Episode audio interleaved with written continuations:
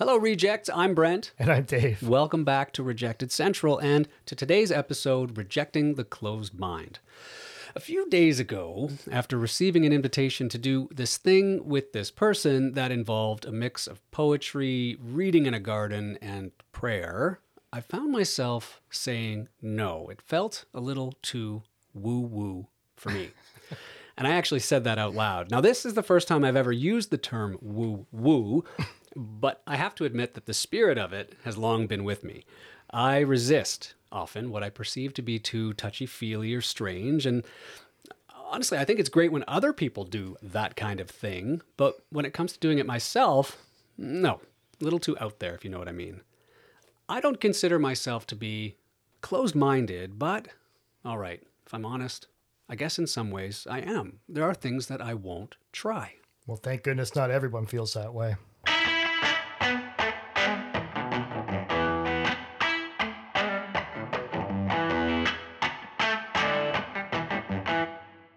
On today's episode, we're speaking with Anne Bokma, author of My Year of Living Spiritually: From Woo-Woo to Wonderful, One Woman's Secular Quest for a More Soulful Life. You can read her full bio online, and you should because it's super interesting, but I'm going to focus on a few of the words that I noticed right away on her website, and I thought they were perfect. So she describes herself with these four words: scribe, seeker, speaker, storyteller. I like the scribe part because I have been known to put a few words together, and I think the rest of it actually, and storyteller, is really, really universal. She's also fearless. She's done and enjoyed and processed the woo-woo, and has the courage to talk about it. And it's great to have you here. Welcome to Rejected Central. Thanks so much for having me, Brent and Dave. Oh, it's our pleasure, and it, I'm excited. I'm I'm excited on a personal note because having witnessed some of the genesis of this whole project of yours, the Year of Living Spiritual book, um, a little bit of a personal investment, so it's super exciting. Yes, you were one of my early readers. I appreciate that. Oh, well, again, my pleasure. It's always an honor to have that request. Mm-hmm. And uh, we always ask our guests, of course, uh, if they have a rejection story to share. Well, yeah, I was thinking about this because you sort of prepared me. And uh, of course, all of us have been rejected at some time or another.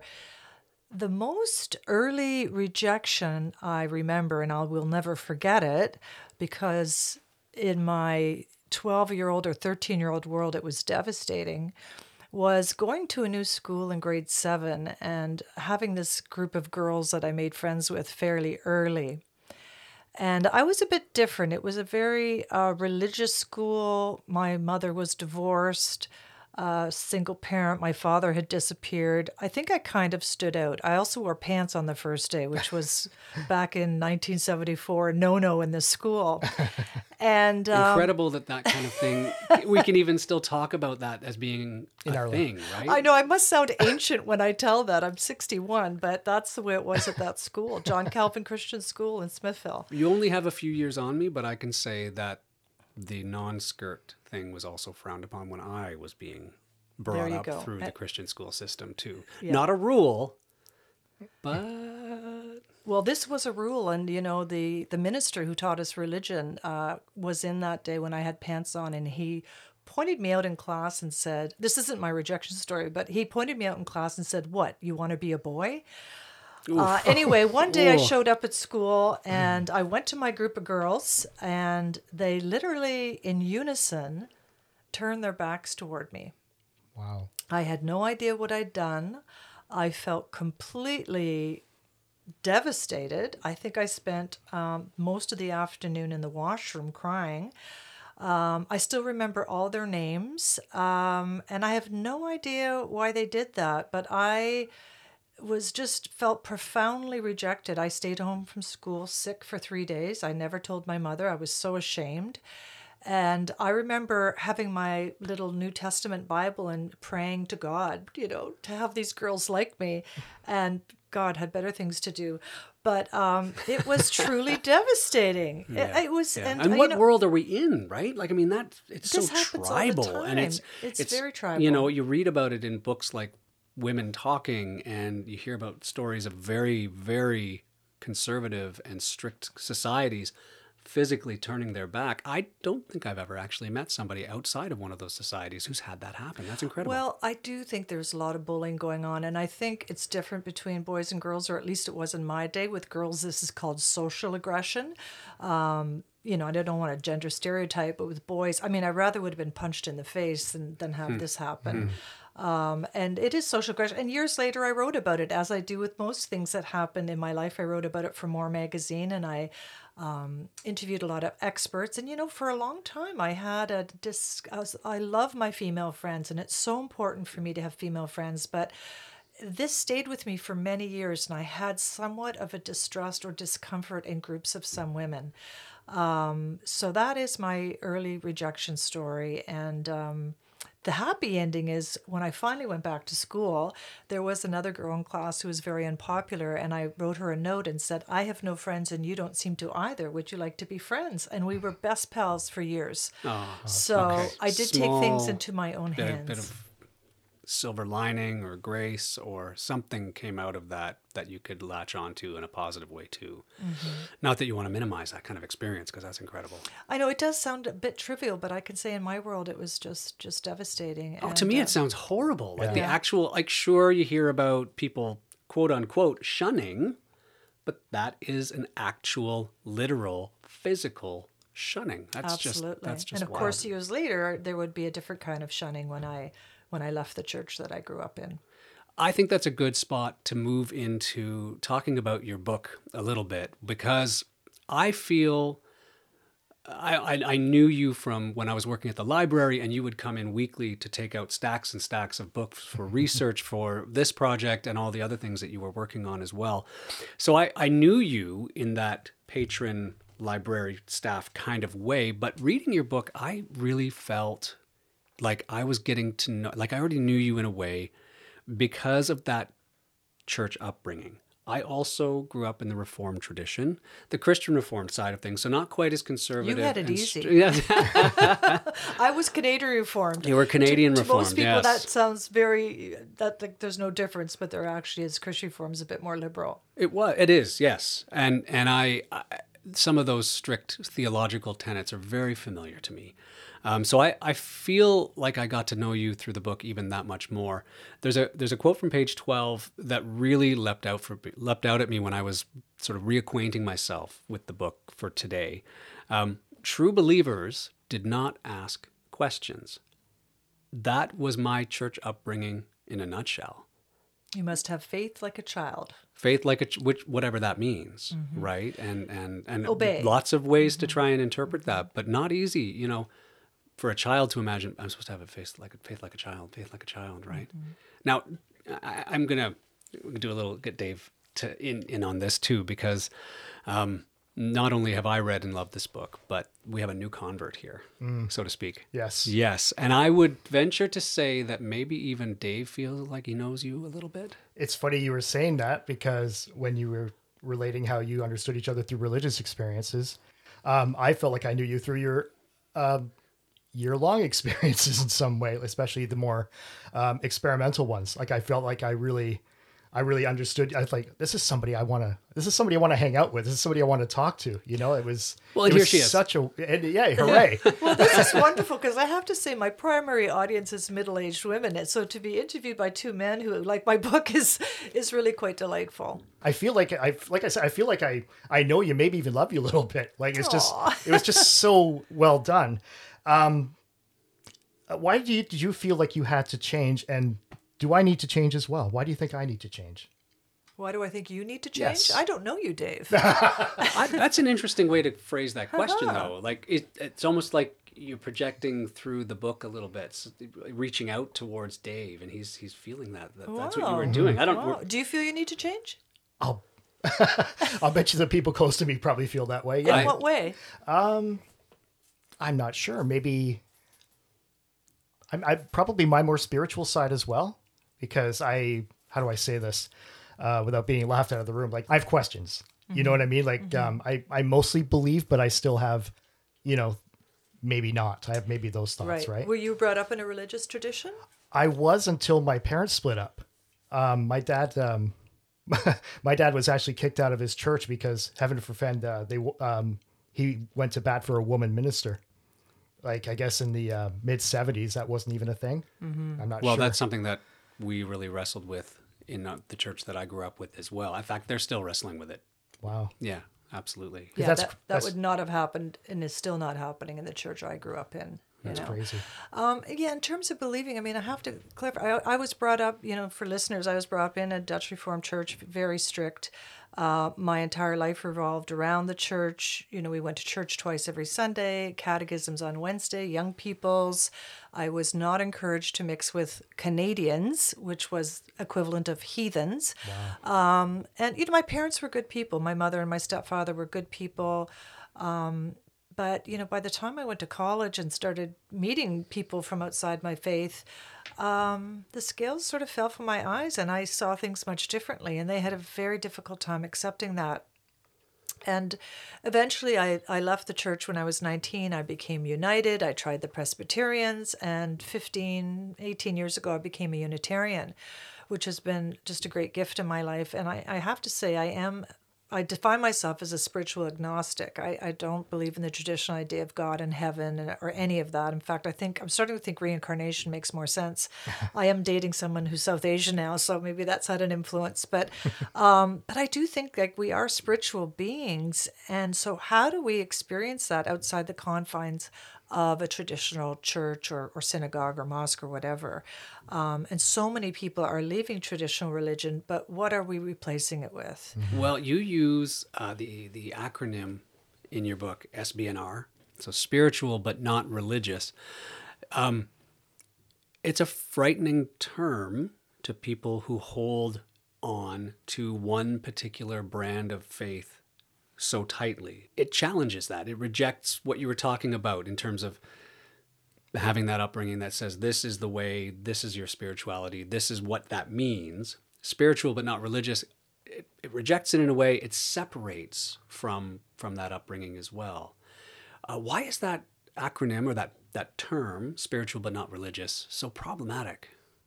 Well, to me, it makes a lot of sense. And I think there's something like uh, when I wrote my book uh, four years ago, eighty million North Americans, according to surveys by Pew and Angus Reid, define themselves as spiritual not, but not religious. I th- also think people can be religious and not spiritual. That's true. Um, true. You know, and studies show that a lot of people, and, and I include myself in this group when I was going to the United Church, it is such a sense of belonging to be in a faith community, to be known every Sunday, to be seen.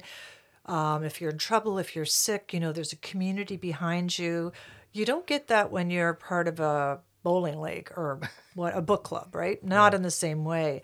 And I do think that some people continue to go to uh, religious institutions because of that comfort of being known, even though they don't buy the dogma. I would argue that many Catholics, for example, and I know many of them, uh, don't believe in, um, you know, that birth control is a mortal sin or all these other things, but they still define themselves as Catholic and want to be part of that community. So it's a very strong urge in human nature to want to belong.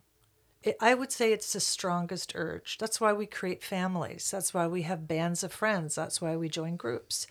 And that's why we're part of religious organizations. And that's why even the most introverted among us feel a sense of, of peace and belonging when we're with people who are like us as well. Even though we don't get energy from being with people, mm-hmm. suddenly we're getting energy from being with people like us. And I think church can really play a role like that as well, even if people can't articulate it, right? Like, I go to church every Sunday because that's what I've done my whole life. Could be something that gets said, but less frequent would be that sense of, well, I can separate a lot of things, and I'm going to identify that the main reason I'm going to church is that community. I think that's rare. Yeah, I mean, and, and this is why I'm a Unitarian. Is I, I feel like, you know, there are some Unitarians who might believe in God. I would say the majority don't believe in that traditional idea. But, the, you know, one of the principles of Unitarianism is that we are all free to discover our own search for truth and meaning.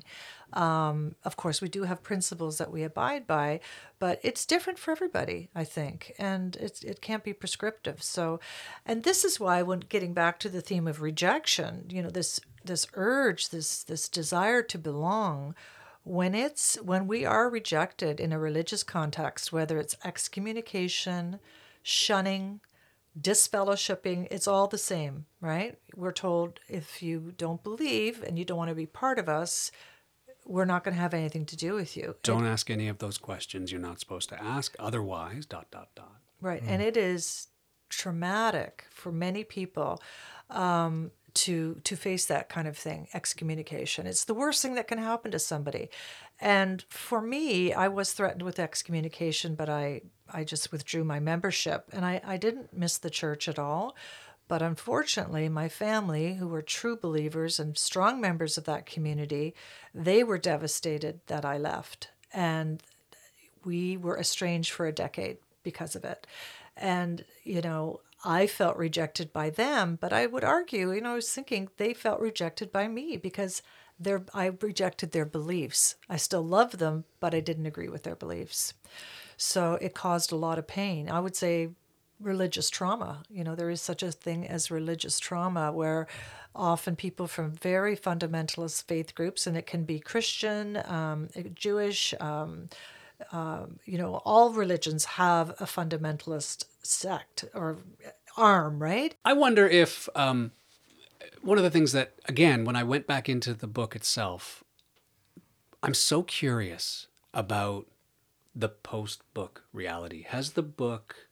of the story of you rejecting that fundamentalist mindset, the fundamentalist mindset rejecting you back, has it opened any doors for people who are still affiliated with, the, in your case, the Canadian Reformed Church, to, to, to speak more, you know, and in what way? That's a great question. Um, well, first of all, you know, it was just such a amazing experience to write this book. It's hard, as you know, Brent, as a writer. You wonder, you toil by yourself and you wonder if your words are going to have any impact. There's so much self-doubt, right? So true. But you do it anyway. And yeah. This was a story that I felt needed to be told. And it's really two stories for those who haven't read the book. It is the story of my moving away from fundamentalism, the estrangement with my family, and finding a new kind of spirituality.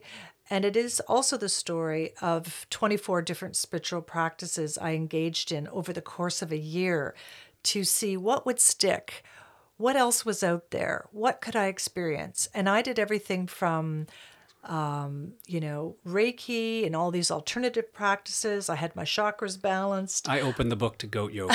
When I, re- when I went that? back in, I opened the book to the photo with the goat. Oh, yeah, that, goat that yoga. Page, you was... know, that was fun and lighthearted. Yeah, yeah, yeah. But I, I did some more profound things. I mm-hmm, went on a mm-hmm. pilgrimage to Henry David Thoreau's Walden Pond, and I visited the town of the Transcendentalists, who I feel were the first S B N Rs. You know, in the late eighteen hundreds, they believed that uh, Emerson said, make your own Bible. You know, they believed God was in nature, not in the pew. And uh, they were really revolutionaries of their time. And I swam in Walden Pond. It was it was a very spiritual experience. I did magic mushrooms for the first time, which everybody always asked me about. It was an incredible experience. I had a death dinner. I sort of planned my own funeral. I experimented with solitude by going to a, a tree house and just being totally alone.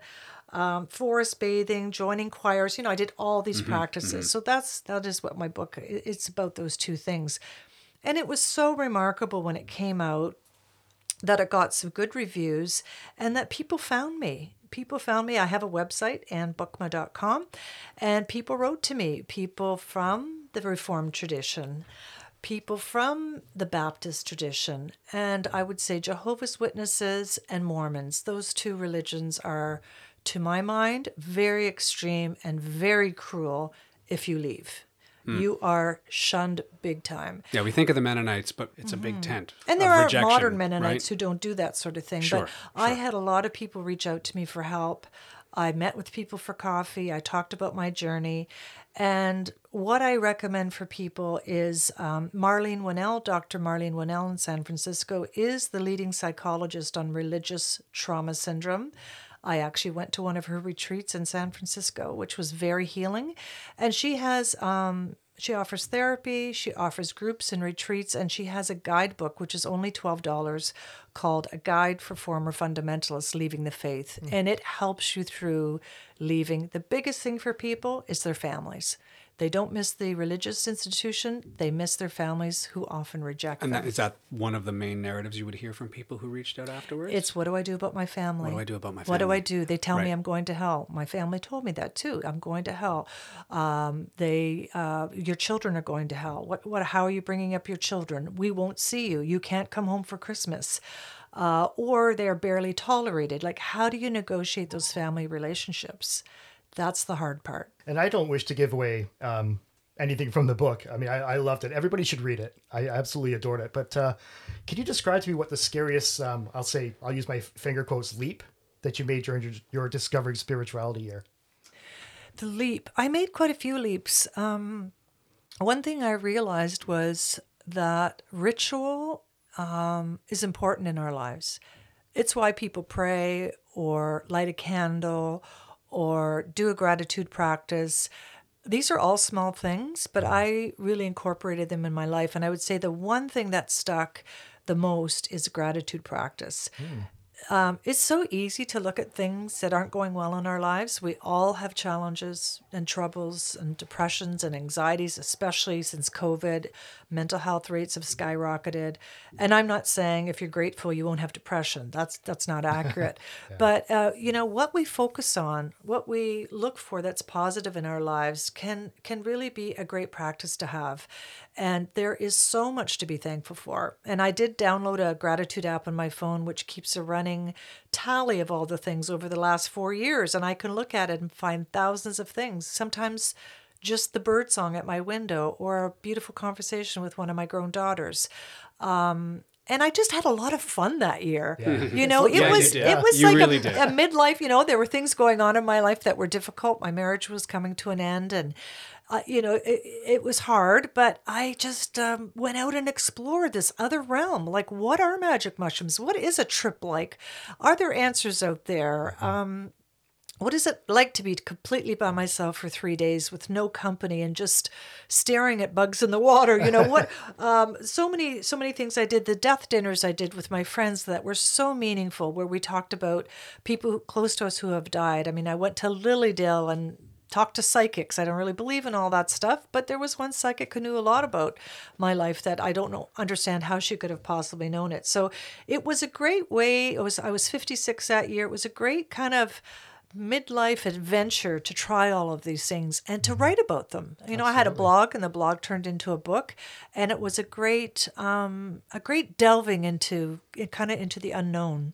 I'm what, really happy to hear you say gratitude, because I just turned fifty this year. I know, I know, I must look much younger, but but I just turned fifty this year, and I used to hate the sound of my alarm going off, but now it's like I hear my alarm and I go, yes. Yeah, you, you slept I mean? until eight this morning, and I joked about that. I, was it? I, we may have been recording or not, but that is not the norm. You have been up early, walking, just mm-hmm. jumping into things lately. Absolutely. Yeah. And so when you say yes, because you're still alive? Yes. Exactly. I mean, yeah. yeah. So I turned sixty my... last year. I mean, I'm approaching my seventh decade in nine years, which to me is just baffling, because, I mean, how old do you feel inside? How did we get here? you know?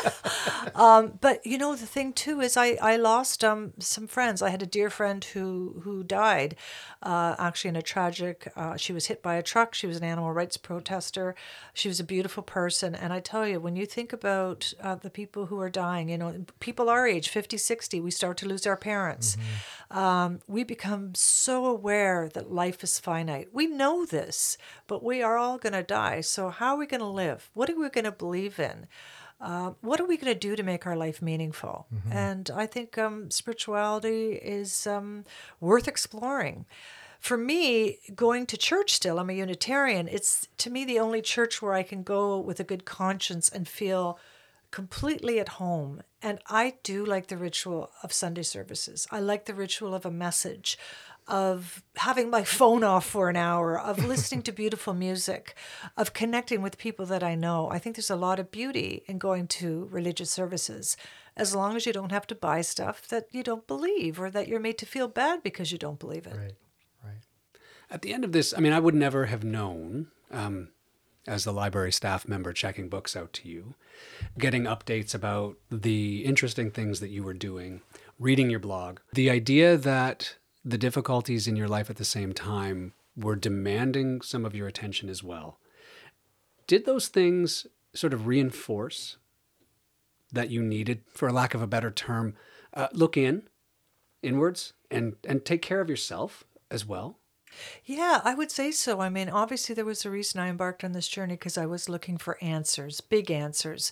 One was my marriage, and the other was I'd been estranged from my mother, especially, who I'd been so close to when I was young. Was I going to live the rest of my life this way? Was there some way to reconcile with her? I mean, I had tried, um, and I it was hurting me. You know, it was causing me anguish, and I needed to figure out these two relationships in my life.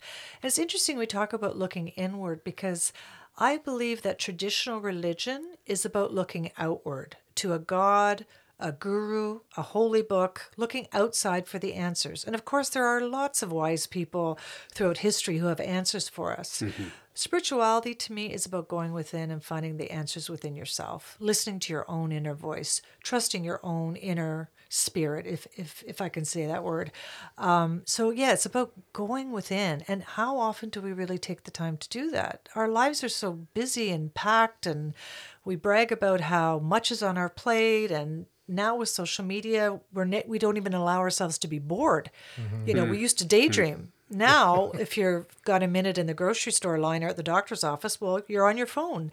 You don't have, we don't have that expansive boredom that can lead to creativity or really knowing ourselves.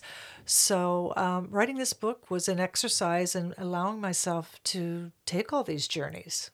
And and one of the things about taking care of yourself, you mentioned the relationship a couple of times now, the relationship that you had and have with your mother. When I first started thinking about the questions we could and things we could talk about tonight, we interviewed a friend of mine, Kelly Thompson, who's a writer who has written incredible memoirs, two books that I can't recommend highly enough. But it's really interesting that when we were talking to Kelly, and we focused on her work as a feminist writer, and and her as a veteran and, and all of these things, that when I pulled your book back off the shelf, I said, I, I need to dig back into this book. One of the first things that popped out at me was, and I and I mentioned your mother very intentionally, because it was the idea that the expectation, and I think this has a lot to do with how you were raised at home, that women in particular are expected to put everyone else first before themselves. Mm-hmm. And I remember sort of seeing that in your book and, and, and the connection, and I was thinking about feminism and Kelly and podcast and you, and that just really spoke to me. And that's so true. And and that's also partly why I was thinking, well, that, that had to send herself back into herself, to take care of herself and yourself, right? Like, yeah, I have so much I could say about that. It's not just religious homes where women are taught to put others first. It's the world in general. Um, you know, um, a selfless woman is is honored in our society. And um, a woman who takes up space, who sometimes puts herself first, you know, that's not always um, seen as a good thing by no, some people. No, not that taking care of ourselves is bad, of course. But right. but, but that can be portrayed as saying, well, in this case... Not now. Yeah. Not this time. I use a quote in my book from Erica Jong, the writer Erica Jong, who talks about how guilty women feel all the time because there's always more they could be doing for their families, for their kids, for their work. And, um, you know, she says, uh, show me, what does she say? Show me a woman who doesn't feel guilty and I'll show you a man, which I think is pretty funny. I will say that even though I was brought up in a very traditional religion where in church, the message was the man is the head of the household. In my church, women could not preach. They could not even vote in the elders. The women had to leave the church, go sit in the car after church while the men voted in the elders. It was ridiculous. However, I come from a line of strong women. My mother and my grandmother, you know, they had equal marriages with their partners. They had a voice. They were not, you know, they might have said the man's the head of the household, but they did not act that way. So I had good role models in that regard. I wonder, you know, the things we say in order to pass in our environments, whether it's church or work or whatever, hearing the the repetition of that uh, that that that theology, that dogma of, well, yes, men are the head of the household, but wondering if the meaning is there. and wondering if it's meant when it's said that, you know, like the things we say, but maybe don't mean, right? Mm-hmm. Yeah. Yeah. And, you know, when I, when I went, when I left the church, I mean, I was hounded by the elders. I stopped going. And uh, in that church, you are expected to, you know, you're, they don't just leave you alone. They called me, they came to my apartment, they wrote me a letter that said I was going to hell. Um, and I eventually did go and meet with the minister at the time in Hamilton and uh, told him why I was leaving. And, and I had become a feminist. I was twenty years old. I was exposed to feminist thought. My world view changed. And I said to him, you know, you don't allow women to preach or vote in elders or have a role. And he, of course, pointed to some Bible verse and in the book of in Paul, who said, women shall not speak in church. And, and that indeed is in the Bible, as are many other things in the Bible, mm. that you shouldn't wear a garment mixed of fibers, or you shouldn't eat a goat, or whatever, these these old rules. But, you know, they sort of pick and choose what worked for them. And that was the problem I had with it. Well, and I think that's a pretty common questioning thing nowadays, too. And one of one of...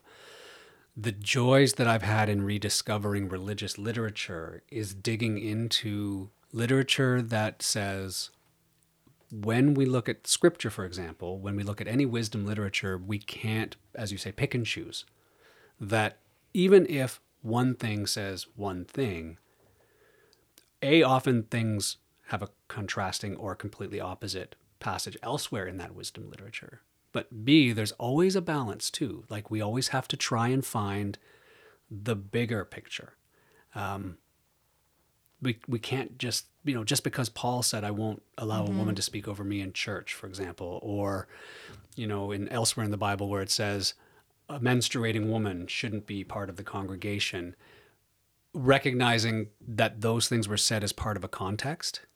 And we need to discern now as Exactly. faith people, as people of gender, of color, of everything, saying, I think we need to talk about that. We need to think about that again. Mm-hmm. Yeah. Awesome. So uh, what personality traits did you discover about yourself uh, during the year that may have surprised you a little? Well, these are good questions. No one has ever asked me that question before. Um, I told you, Dave was really excited. I, I loved, he I was the, the first book. one to put questions down in the doc here. So well, that, personality yeah. traits. Well, I am an extreme extrovert. I thrive being around people. I get my energy from being with people. And yet I have this curious life as a solo writer by myself at home. Um, although I do connect with lots of people. I run memoir writing workshops, and I do have a part-time communications job. So I, I do meet with people. But um I discovered that, and this was partly the solitude exercise I did where I went and lived in a tree house and where I spent nine months essentially alone writing this book. I, I wrote in different friends' houses. I gave up all, most of my social engagements. My publisher gave me a deadline. I had to get it done. I had mm-hmm. to write ten thousand words a month to get this book done. And I discovered, you know, my own company was not as bad as maybe I previously thought. And um, I think there's a real strength in liking your own company. And I got to like it a bit better. Not always, but I was okay being alone. And of course, eventually I had to get separated too. I was always kind of afraid to be alone, to be without a partner. Um, and I think that muscle got strengthened during this process. I was more resilient and stronger in some ways than I thought. And being alone in, in itself is a very powerful thing. Like I always admire people who can like eat dinner alone, you know, like they can go to a nice restaurant, they can eat dinner alone or go oh, to a movie alone. That's my favorite thing. Oh, I love it. I love it so, so much. Well, especially going to a when movie. You have young children and you need, you know, you love them. Well, that's true. You yeah, love okay. them, but you, New you want to have grown well. up time. That, well, this was something that I did, I've, I've done for a long time. I, I've never had a problem sitting in a movie theater by myself, getting one ticket. Like you get the looks, of you course. know, you, I'll just have one when, when you actually had to go to the ticket back counter. I'm comfortable doing that as well. Now I can do it on my app and just be completely, you know. For younger yeah. people who have never heard of such a thing. Uh, so. Ticket counter. What We're is so that? afraid, right, of being perceived as a loser if yeah. we yeah. have a meal by ourselves or go to a movie theater. It's like, oh, they have no friends. No, yeah. sometimes you just want to take in the experience and not have the chatter that goes with it and just mm-hmm. just enjoy it and enjoy your own company. And your own thoughts, you know, the daydreaming, like you said exactly. earlier. Exactly. And, you know, um, for so many women especially, and I do write about this in, in my book, um, we're so guilty, and men do it too, but I think women do it, studies show women do it far more, is that the thoughts in our head can be an asshole. Um, you know, we can be very critical of ourselves, and that is not healthy. And I was reading, um, Matt Haig has a book, How, How to Live. It's about his depression. I yeah. can't remember the exact title. I love his fiction. And beautiful writer. He just has a really nice way of framing and he was, everything. He was suicidal, and he talks about depression being those bad thoughts in your head. It's self-inflicted. Sometimes it's you need help, you need therapy or medication. But I think affirmations, as corny as they sound, um, are really good to forgive ourselves when we make a mistake, to speak to ourselves as we would a friend. I've been practicing that since doing this book because I can be perfectionistic and hard on myself, mm-hmm. um, and didn't always like myself. I have to admit it. And so I've been actively working against that, and, and it does work. That's amazing. Wow. And I think that not liking ourselves sometimes stems from growing up in a religion where mm-hmm. we're told we're a sinner, um, we are never good enough, um, we don't measure up. I mean, these are messages I got and millions of people get week after week when they when they go to church or to a religious institution. And a lot of it is negative reinforcement. Being a Unitarian, I feel um, much more expansive, that the possibilities Uh, for achievement and love and connection are endless. It's not about sinning. It's not about hell. It's not about how bad you are. Can I ask you a question? Um, true confession. Before I knew you, I had seen the Unitarian Church as I drove by or biked by on my way to the library, but I had no idea. It was just another church to me. Um, can I ask you, for people in that community, I can only imagine that it reflects the society at large. So there's got to be some people who are kind of like me in terms of, like I admitted in my introduction, that when we talk about the woo-woo, it makes us uncomfortable. How do you, when you encounter people in such a um, an environment that you have basically fled from the closed-mindedness around us, how do you respond to people in that environment who might not have an open mind about the kinds of things that you're talking about? Well, uh, first of all, I do want to say something about woo-woo. I kind of regret that as a subhead because that word is so loaded. Um, it is, and it, there's been, since you published the book as well, yeah. Yeah, yeah I, I'm not happy that that is the subhead in my book. Woo-woo is used as a dismissive term, so I was trying to reclaim it. So people will say, you do Reiki, that's so woo-woo. Mm. Or you mm. believe in reincarnation or, uh, you know... Um, uh, uh, pagan r- rituals or uh, chakra balancing, that's so woo-woo. Well, the thing is, a lot of these practices go back thousands of years. There's nothing new about them, and they've often been practiced by women. So woo-woo is a very dismissive term for these kinds of practices that can bring people some sort of healing. Things like the virgin birth or the concept of a burning pit of hell, that's not woo-woo.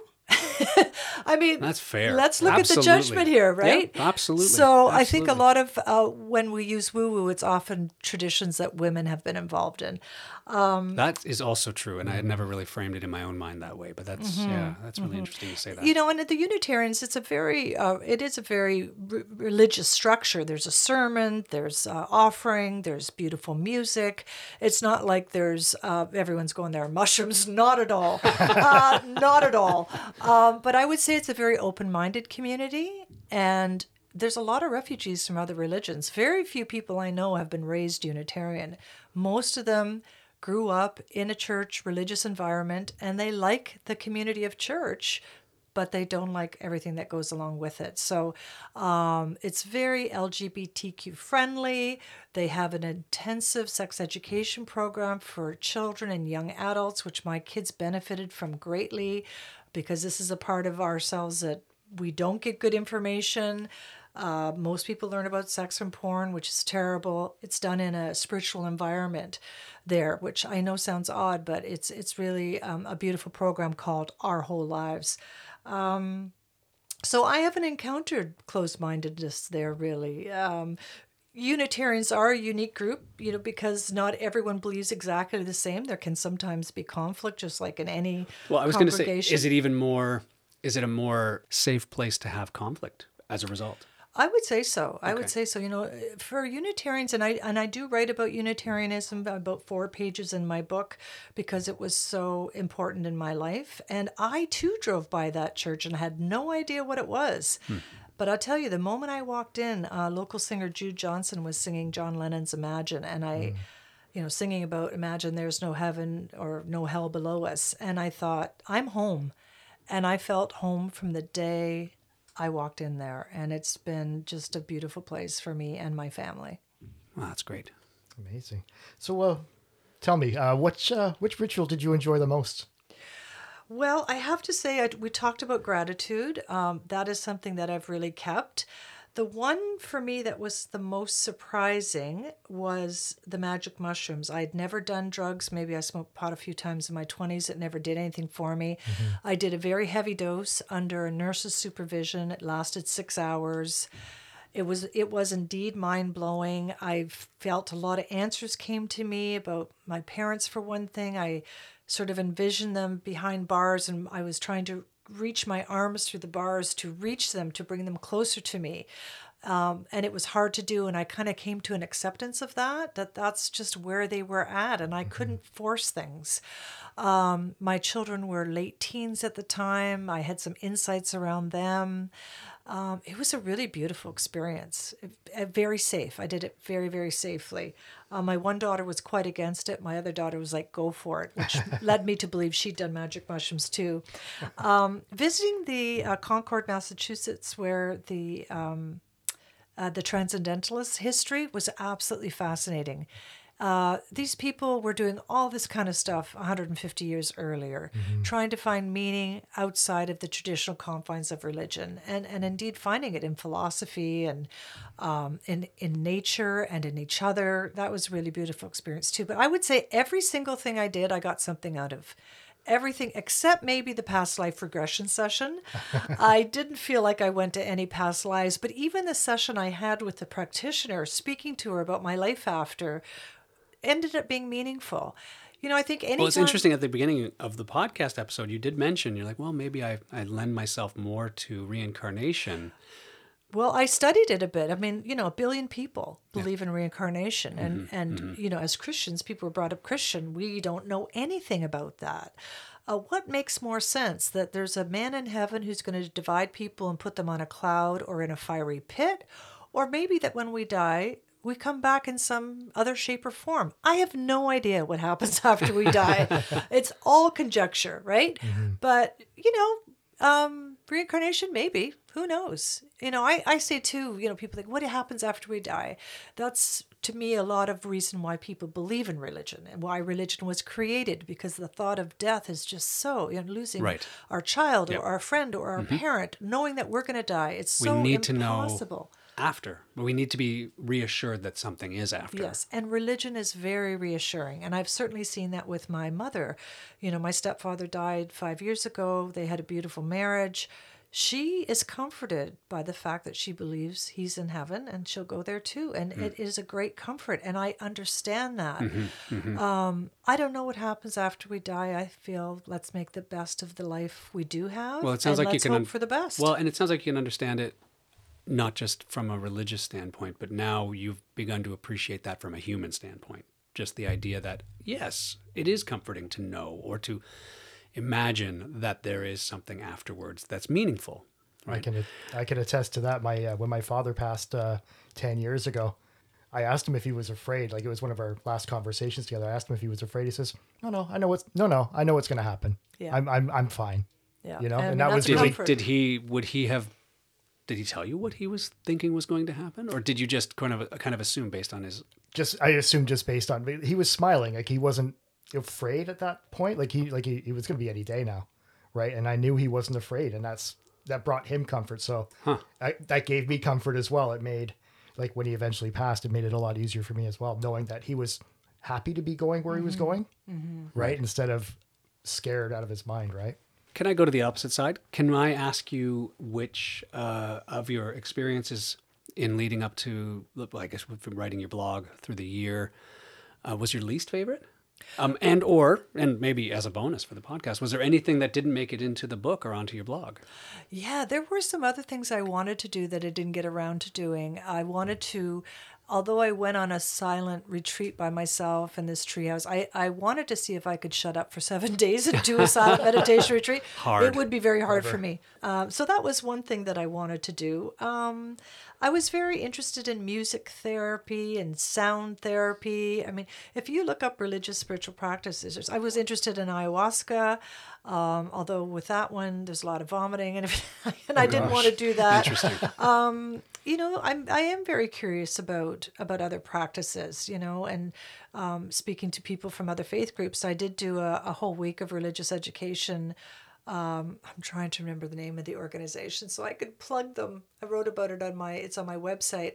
And I went to a mosque and I went to a synagogue and I went to a Hindu temple and mm. um, really tried to learn about other religions, because even though I was brought up extremely religious and taught about religion, I never learned about anybody else's religion. Right. I am very much for comparative religion, and we should understand what other religions are about. And we see many similarities. We see virgin births in other religions.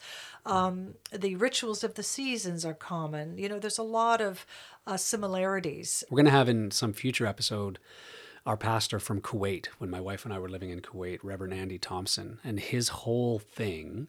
He's an Anglican pastor, does magic um, in, in church, uh, but he he's now a canon reverend. He's very he's he's, he's kind of gotten much higher in, in the hierarchy of the Anglican Church. But his his passion is still interfaith dialogue. So we're we're actually going to have him on, and he is all about that. He says we need to know exactly what other because people otherwise are thinking, people become feeling. the other. Something to be afraid of, right? Um, and the more understanding we have of other religions, I think I think the better. You asked me about favorites. Um, one thing that was really illuminating is I spent a week at a witch camp uh, in Ontario, a pagan camp, and um, I kind of went undercover and... Um, you know, I'm not really pagan, although after the week, I'd say I became a bit more pagan.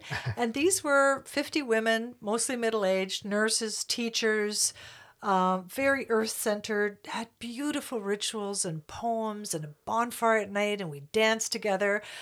You know, it really turned my idea of witches upside down. And again, in in our mythology, you know, Shakespeare's witches and hags and this negative idea we have of witches, when really the ones I met are trying to be a force of good in the world. Mm-hmm. Um, so I think that's a pretty sexist notion as well. And, you know... And the Middle Ages were not... kind no. to our perception. Right. But yeah. even things in popular culture like Bewitched or, you know, being sort of lighthearted about it. I mean, mm. these are earnest people who are really worried about our planet and, and trying to make positive difference in their communities. It's interesting that paganism is now a faster growing religion than Presbyterianism. Uh, Presbyterianism. Oh, wow. How oh, interesting. And I think a lot of that is because of climate, uh, the climate emergency, and people realizing, like, what, how are we taking care of the earth? And uh, I mean, if that isn't a spiritual practice, I don't know what is. Can I point you back to the least favorite? Yeah, the least favorite, I think I did refer to it earlier, would be probably the past life regression session, because it's a form of hypnosis. Oh, I see. And the okay. practitioner is very highly regarded. There was a C B C documentary about her. She's, she, like I say, very highly regarded.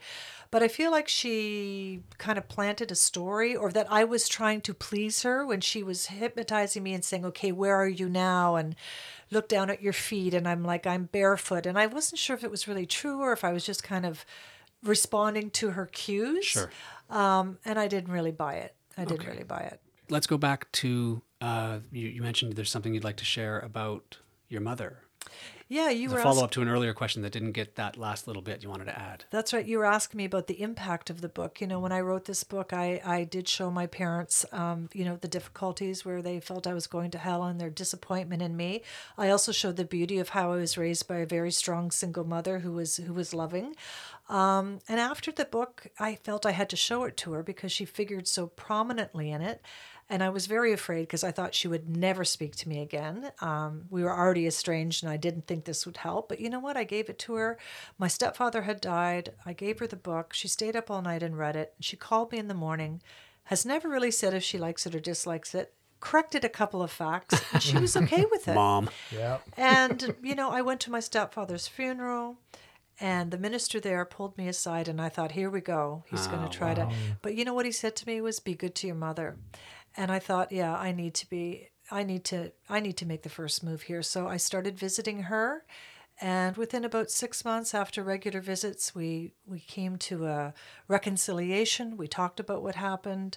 And we have a beautiful relationship now, and I see her regularly. I tell her I love her all the time. Mm-hmm. I asked for forgiveness, and she did too, in her own way. And uh, we don't fight about it anymore. And it's the best thing that could have happened. And I, it was a complete surprise. You know, we write about people in memoir, and we're so afraid what they might say and that they'll be angry. But if you write from a place of love, um, even though there's difficult things, you'd be surprised what how things could you know, happen. And it ended up being a very happy ending with her. So I'm really grateful for that. Well, and it also ties into the earlier conversation about how your book is echoed, right? In terms of your own personal life, but also with other people as well. So I think that's a wonderful place to stop. And thank you so much for being here. It really, it's been such a joy. Uh, the anticipation has been growing, eh, Dave? Absolutely. yeah, yeah, absolutely. It has. So we're just really grateful that you're here. Thank well, you so much. Thank you so much for having me. And thank you for the brilliant questions.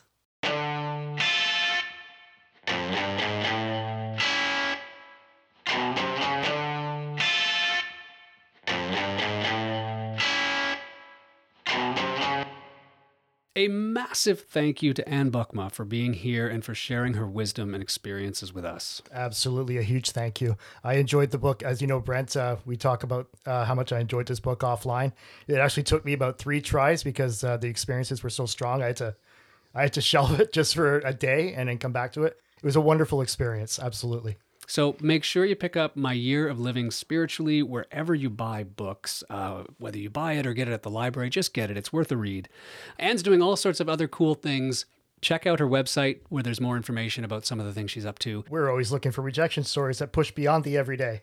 If you have a rejection story or idea for the show, reach out through rejected central eight at gmail dot com or social media or our podcast website, rejected central dot com. And finally, none of this happens without all of you beautiful rejects. Thanks for listening, and we'll see you next time. Bye-bye.